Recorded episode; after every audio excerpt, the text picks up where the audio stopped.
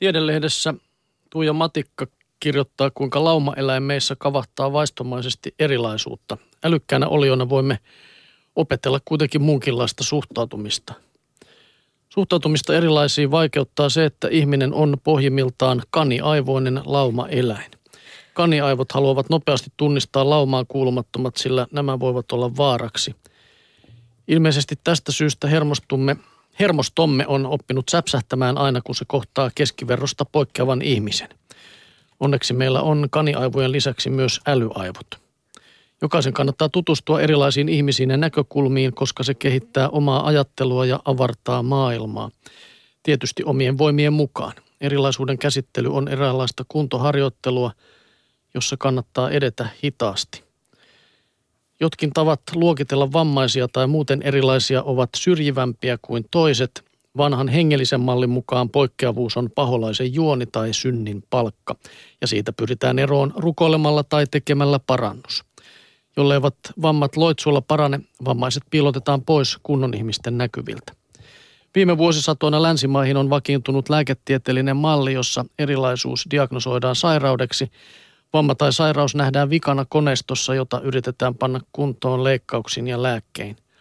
Malli on tuottanut erinomaisia tuloksia, mutta asenne on karu niitä kohtaan, joiden erilaisuutta, sairautta tai vammaa lääketiede ei voi muuksi muuttaa.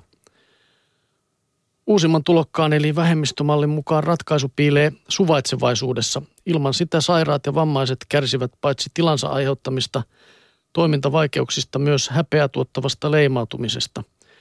Sosiaalinen haitta häviää sitä mukaan, kun yhteisö oppii hyödyntämään erilaisuutta ja antamaan poikkeavillekin täyden ihmisarvon.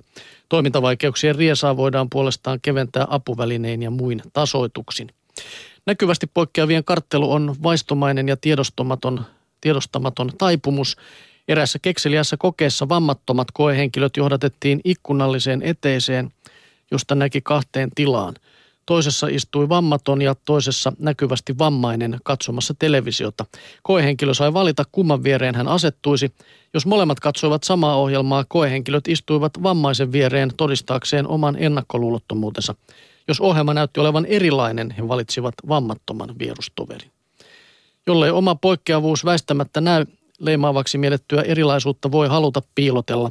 Näkymättömästi erilainen joutuu tavan takaa keksimään oletusarvosta poikkeavia ratkaisuja, joiden toteuttamiselle täytyy keksiä uskottavia selityksiä.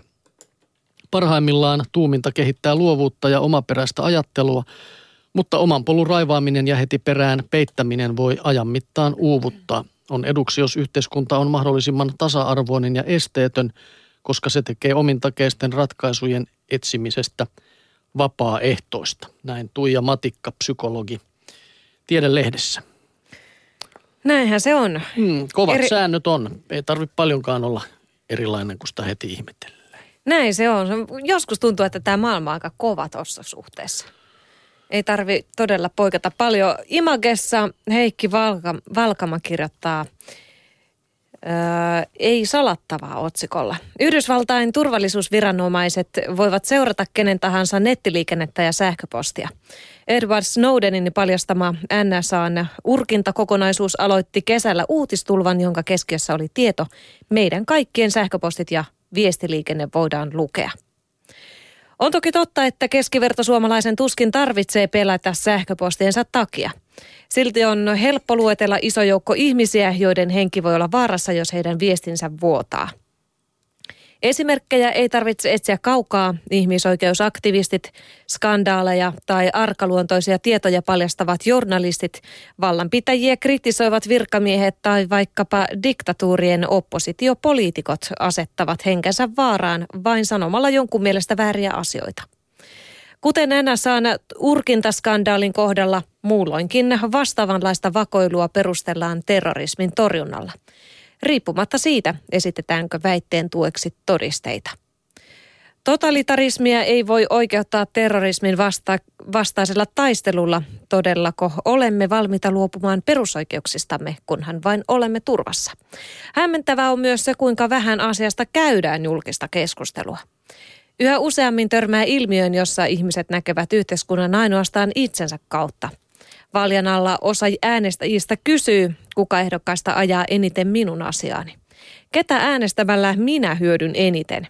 Näin riippumatta siitä, kuinka hyvin asiat kysyjällä jo valmiiksi ovat. Taustalla on joko itsekyyttä, ajattelemattomuutta tai sitten ajatus yhteiskunnasta, jossa on vallalla kaikkien sota kaikkia vastaan ja jossa jokainen ajaa vain omaa etuaan keinolla millä hyvänsä. Muuttiko 11. päivä syyskuuta maailmaa entistä minäkeskeisemmäksi? Onko se saanut meidät ajattelemaan, että yhteiskunnassa perusoikeuksilla ei ole yhtä paljon väliä kuin minun turvallisuudellani? Onko terrorismin pelko pakottanut meidät luopumaan oikeuksista, joita aiemmin pidimme keskeisinä ja tärkeinä? Tärkeimmäksi arvoksi näyttää nousseen turvallisuus. Kun kaikki sotivat kaikkia vastaan ja naapuritkin ovat epäilyttäviä, parempi antaa viranomaisille mahdollisimmat laajat keinot kyytätä, kirjoitti siis Heikki Valkama. Öö... Se oli niin viisasta tekstiä, että mä keksin, mitä mä siihen sanoisin. Mutta kyllä mä sanon, kun tässä mietitään, että Valkaman mielestä keskiverta suomalaiset ajattelee, että, että, tota, että oman turvallisuuden vuoksi luovutaan jostakin, mutta kyllä mä luulen, että suurin osa suomalaisista ajattelee, että ei mulla ole mitään tekemistä terrorismin kanssa, sama jos ne mun sähköposteja lukee niin. tyylisesti. Kyllä se, se sillä tavalla on Et ketä kiinnostaa mun tavalliset vielä. asiani, mm. niin. No juu, sitten otetaan vielä Eeva-lehdestä artikkeli, jossa kysytään, osaatko kuunnella. Riitta Nykänen tämän on kirjoittanut. Korvat höröllä tee. Niin. Ei ole helppoa kuunnella erilaisella temperamentilla varustettua ihmistä. Nopea hermostuu helposti hitaaseen ja perusteelliseen puhujaan. Rauhallista sanailijaa saattaa puolestaan ärsyttää liian tehokas tempo. Mieluisaa ei ole myöskään kuunnella eri mieltä olevaa.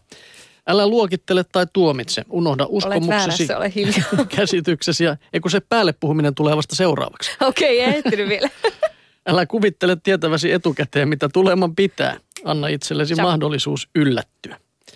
Ja sitten seuraava onkin, että jaksatko kuunnella edes toisen lausetta loppuun. Puhutko helposti päälle? Onko oma juttu usein sittenkin se paras? Hyvä kuuntelija ei keskeytä toista, vaan jaksaa kuunnella loppuun asti.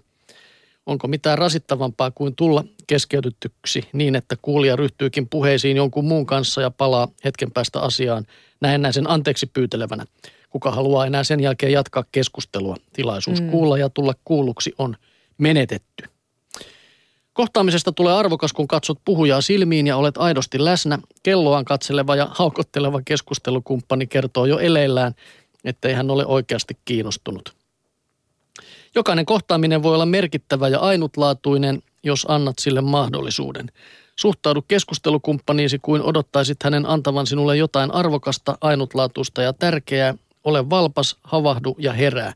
Älä päästä tilaisuutta käsistäsi. Hänellä voi olla sinulle viesti, joka muuttaa elämääsi. Wow. Näin Riitta Nykänen.